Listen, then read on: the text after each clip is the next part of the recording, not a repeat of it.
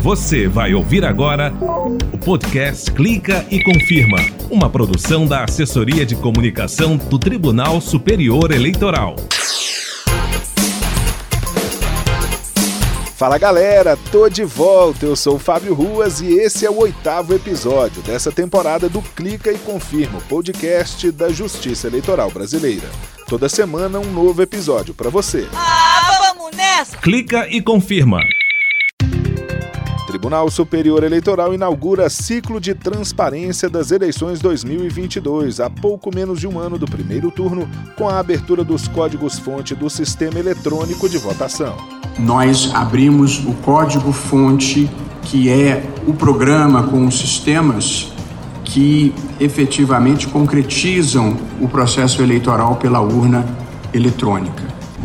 Saiba como o Teste Público de Segurança, o TPS, vem contribuindo ao longo dos anos para o aprimoramento do sistema. Vamos conhecer o achado da quinta edição do TPS, que foi realizada em 2019. Mais uma vez, nós recebemos contribuições muito importantes, mas pela primeira vez não na urna eletrônica, mas sim na plataforma desktop, onde estão os aplicativos que auxiliam o processo de preparação das urnas para eleição. TSE retoma sessões plenárias presenciais após 18 meses de julgamentos por videoconferência. É, na verdade, a primeira sessão presencial do ano. Na verdade, é a primeira sessão presencial da minha gestão, que se iniciou em 25 de maio do ano passado. E tem muito mais a partir de agora aqui no Clique Confirma. Clica e confirma. O presidente do Tribunal Superior Eleitoral, ministro Luiz Roberto Barroso, abriu na véspera do aniversário da Constituição Federal o ciclo de transparência democrática para as eleições 2022. O evento também marcou a abertura dos códigos-fonte do sistema eletrônico de votação para as eleições do ano que vem. O repórter Gabriel Pontes acompanhou todo o evento e vai contar pra gente como foi. Tudo bem, Gabriel? Tudo bem, Fábio. Então, Gabriel, esse evento contou com a presença dos ministros Luiz Roberto Barroso, Edson Fachin e Alexandre de Moraes. Mas teve muito mais gente participando, né? Teve sim, Fábio. Foram presidentes de 22 partidos políticos, e representantes da sociedade civil que também participaram aqui em Brasília, na sede do TSE. Com a abertura dos códigos-fonte, Fábio, a sociedade pode atestar a segurança da urna eletrônica e também do sistema eleitoral brasileiro. Mas, Gabriel, falta um ano para as eleições do ano que vem. E eu lembro que essa abertura dos códigos-fonte ocorria seis meses antes da votação. Era assim, né? Então, Fábio, era assim mesmo, mas agora a Justiça Eleitoral mudou esse prazo e aumentou para um ano antes das eleições de 2022. Isso seguiu uma resolução aprovada por unanimidade no plenário do TSE. Agora, Fábio, vamos ouvir o que o presidente do TSE, ministro Luiz Roberto Barroso, falou na abertura do ciclo de transparência. Cumprindo uma promessa que havíamos assumido aqui no Tribunal Superior Eleitoral, nós abrimos o código-fonte, que é o programa com os sistemas que efetivamente concretizam o processo eleitoral pela urna eletrônica. Abrir o código-fonte significa colocá-lo à disposição de todos os partidos para examinarem, fiscalizarem e participarem de cada passo do desenvolvimento desse programa. Gabriel, o que acontece a partir de agora? Agora o código-fonte fica disponível para consulta até agosto do ano que vem. Mas qualquer um pode ir? Não, Fábio, não é para qualquer um não. Para a segurança do processo eleitoral, podem acessar os códigos-fonte representantes técnicos de partidos políticos, do Ministério Público, da Ordem dos Advogados do Brasil, das Forças Armadas, da Polícia Federal e de universidades e instituições da sociedade civil. Esse pessoal pode acompanhar todo o desenvolvimento dos sistemas eleitorais durante esse período. Bacana, hein, Gabriel? Várias instituições envolvidas, todo mundo acompanhando de perto, legal mesmo. Tudo isso é para assegurar a transparência das eleições. E ainda teve palestra explicando o passo a passo do processo eleitoral brasileiro, e depois os parlamentares representantes da Comissão de Transparência das Eleições e os jornalistas conhecer um local onde será realizada a inspeção dos códigos-fonte da urna eletrônica e de todos os demais programas do sistema eletrônico de votação que serão utilizados nas eleições do ano que vem. Show de bola, Gabriel. Muito obrigado. Até a próxima. Valeu, Fábio. Até mais. TPS 2021 Teste Público de Segurança.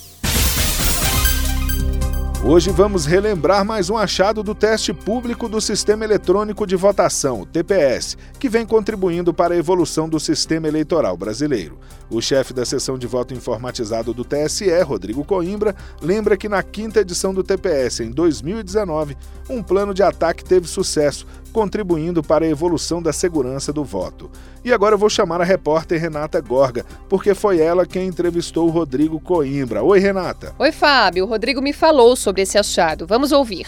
Na quinta edição do TPS, realizada em 2019, mais uma vez nós recebemos contribuições muito importantes mas pela primeira vez não na urna eletrônica, mas sim na plataforma desktop, onde estão os aplicativos que auxiliam o processo de preparação das urnas para eleição. O que os investigadores conseguiram fazer foi subverter uma proteção desse, dessa plataforma desktop, justamente tendo acesso à unidade protegida, criptografada, onde as nossas aplicações são instaladas. Né? A partir daí, tendo a capacidade de controlar uma das aplicações, justamente a aplicação que gera mídia para a urna, de modo que os investigadores foram capazes de gerar um dado de configuração com valor alterado para a urna eletrônica. Esse necessidade de configuração ele se limitava realmente a, uma, a algo bem superficial, né? somente o nome do município que era apresentado na tela da urna. Bom, mesmo assim, a gente resolveu investir em uma solução de segurança muito forte e passamos a utilizar na plataforma desktop proteção também baseada em hardware, semelhante ao que é feito na urna, utilizando o chip TTM para a proteção das chaves e dos aplicativos que são usados nessa plataforma. O importante é isso, né, Renata? Essa proposta do TPS de contribuição de todos para melhorar sempre a segurança do sistema eletrônico de votação. Pois é. Muito obrigado, Renata. Por nada, Fábio. Tchau. E galera, o TSE já confirmou as pré-inscrições no TPS 2021, que ficaram abertas até o dia 29 de setembro. Foram confirmadas 39 pré-inscrições, um recorde histórico do TPS. É o quê? Pois é, reclamou, reclamou, mas não se inscreveu. Ah, tio, eu também queria. Então para de chorar, mas não deixa de acompanhar não. Qualquer pessoa pode se informar sobre as novidades do TPS 2021 pelo site justiçaeleitoral.jus.br barra TPS barra. O evento será de 22 a 26 de novembro. Clica e confirma. O canal da Justiça Eleitoral no YouTube e o site do TSE lançaram a série de depoimentos Voto em Papel e Fraudes. Toda segunda-feira, sempre uma hora da tarde, uma nova história de pessoas que participaram das eleições antes do voto eletrônico, que começou em 1996 e foi totalmente implantado no ano de 2000. A contagem de votos levava dias e isso aumentava muito a temperatura dos ânimos entre escrutinadores e fiscais dos partidos. Nesse ambiente, as alegações de fraude eram uma rotina. O segundo episódio da série traz o depoimento de Emerson Souza, que foi assessor do presidente do TSE nos anos de 2000 a 2002, Nérida Silveiro. A cédula de papel era realmente uma, uma maneira, um sistema muito frágil que abria margem a impugnações, sabe?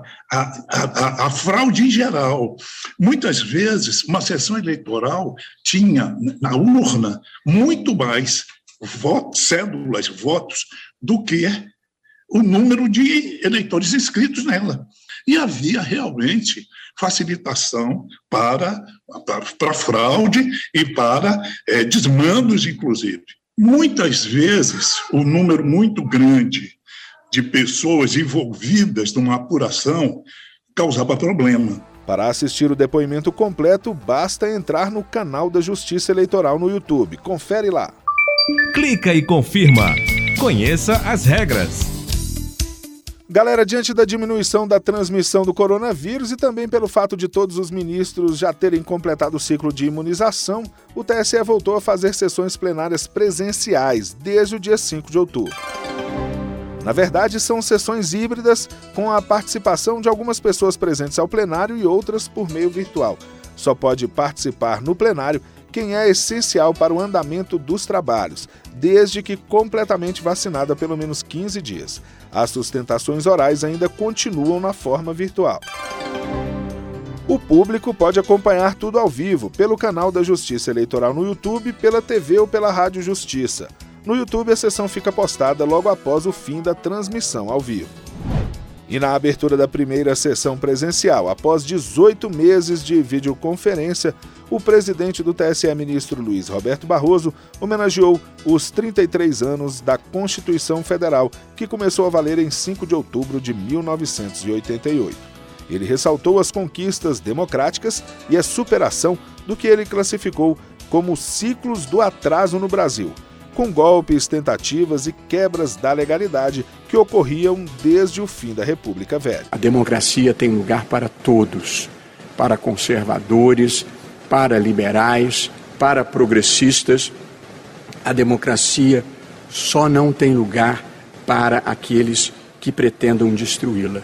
E a Constituição é o elemento que, nos une, é o denominador comum que nos une a todos em torno dos valores que nos aglutinam para criar uma identidade nacional e nos esforçarmos para um país, por fazer um país melhor e maior. Estão na Constituição os nossos valores pela democracia, pela cidadania e de amor ao Brasil. Assim é e assim deverá continuar a ser.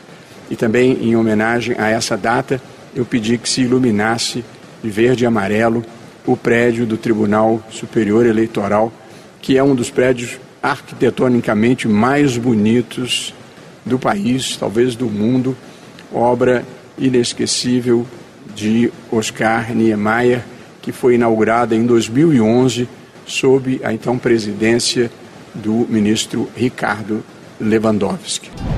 O TSE lançou a campanha Mesário Voluntário para atrair pessoas maiores de 18 anos que queiram contribuir com os trabalhos nas eleições 2022. As peças publicitárias foram produzidas para todas as mídias. Vamos ouvir o spot produzido para ser veiculado nas rádios em todo o país. Plantar uma árvore, escrever um livro, ter um filho e ser mesária voluntária. Adotar novos hábitos, fazer novos amigos e ser mesário voluntário. Comer, rezar, amar e ser mesária voluntária.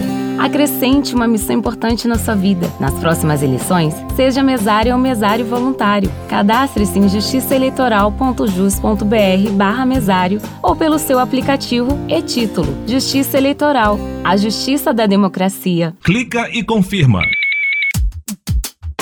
O TSE, em parceria com a Associação dos Magistrados Brasileiros, realizou o seminário internacional Integridade Eleitoral na América Latina, experiências recentes e perspectivas. O ministro Luiz Roberto Barroso destacou na abertura do evento que a democracia foi uma luta árdua da humanidade e que a atual erosão da democracia tem sido alardeada pelos eleitos pelo voto popular e não por golpes de Estado. Desconstroem alguns dos pilares da democracia concentrando poder no executivo, procurando desacreditar as instituições tradicionais, cooptando ou alijando o Congresso dos processos políticos, mudando a legislação com abuso de poder pela maioria, atacando os tribunais constitucionais e atacando as autoridades eleitorais.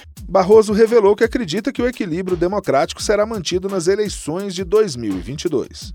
Essas são as forças mais poderosas do universo. Trabalho honesto, princípios, verdade e boa fé.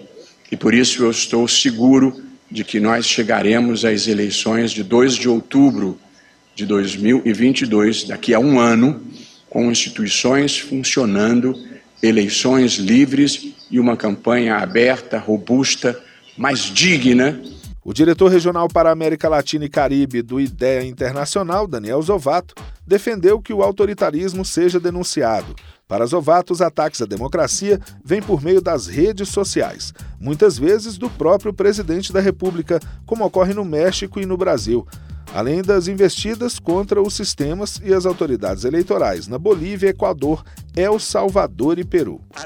Ataques que, em alguns casos, são provenientes do próprio presidente da República, como é o caso do México, o presidente Andrés Manuel López Obrador atacando as, o Instituto Nacional Eleitoral e a Justiça Eleitoral, dizendo que é uma instituição cara, que é um obstáculo para a democracia, ou como acontece aqui no Brasil, ou como acontece em El Salvador com o presidente Bukele. Em outros casos, esses ataques são provenientes dos partidos do, uh, do partido oficial ou da oposição, no caso do Peru. O presidente da Junta Central Eleitoral da República Dominicana e co-presidente da União Interamericana de Organismos Eleitorais, Roman Jacques, ressaltou que a Uniore reconhece o TSE como entidade que respeita a Constituição do Brasil.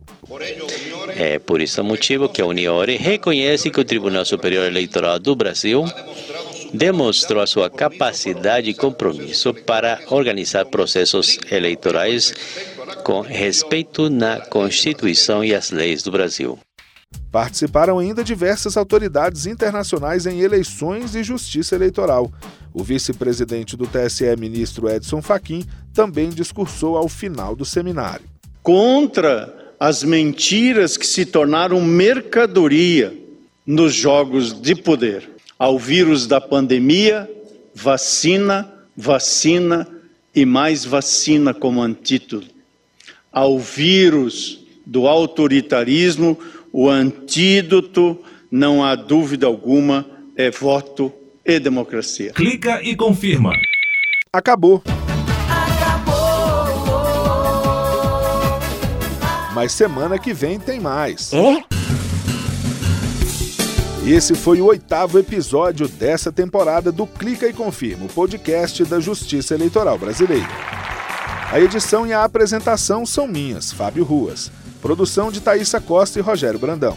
Revisão de texto, Marne Ruas. Edição de áudio, Mauro Sérgio e Milton Santos. Coordenação de áudio visual, Tatiana Kochlar. Secretaria de Comunicação e Multimídia do TSE, Gisele Siqueira. Até mais. Tchau. Você acabou de ouvir o podcast Clica e Confirma, uma produção da Assessoria de Comunicação do Tribunal Superior Eleitoral.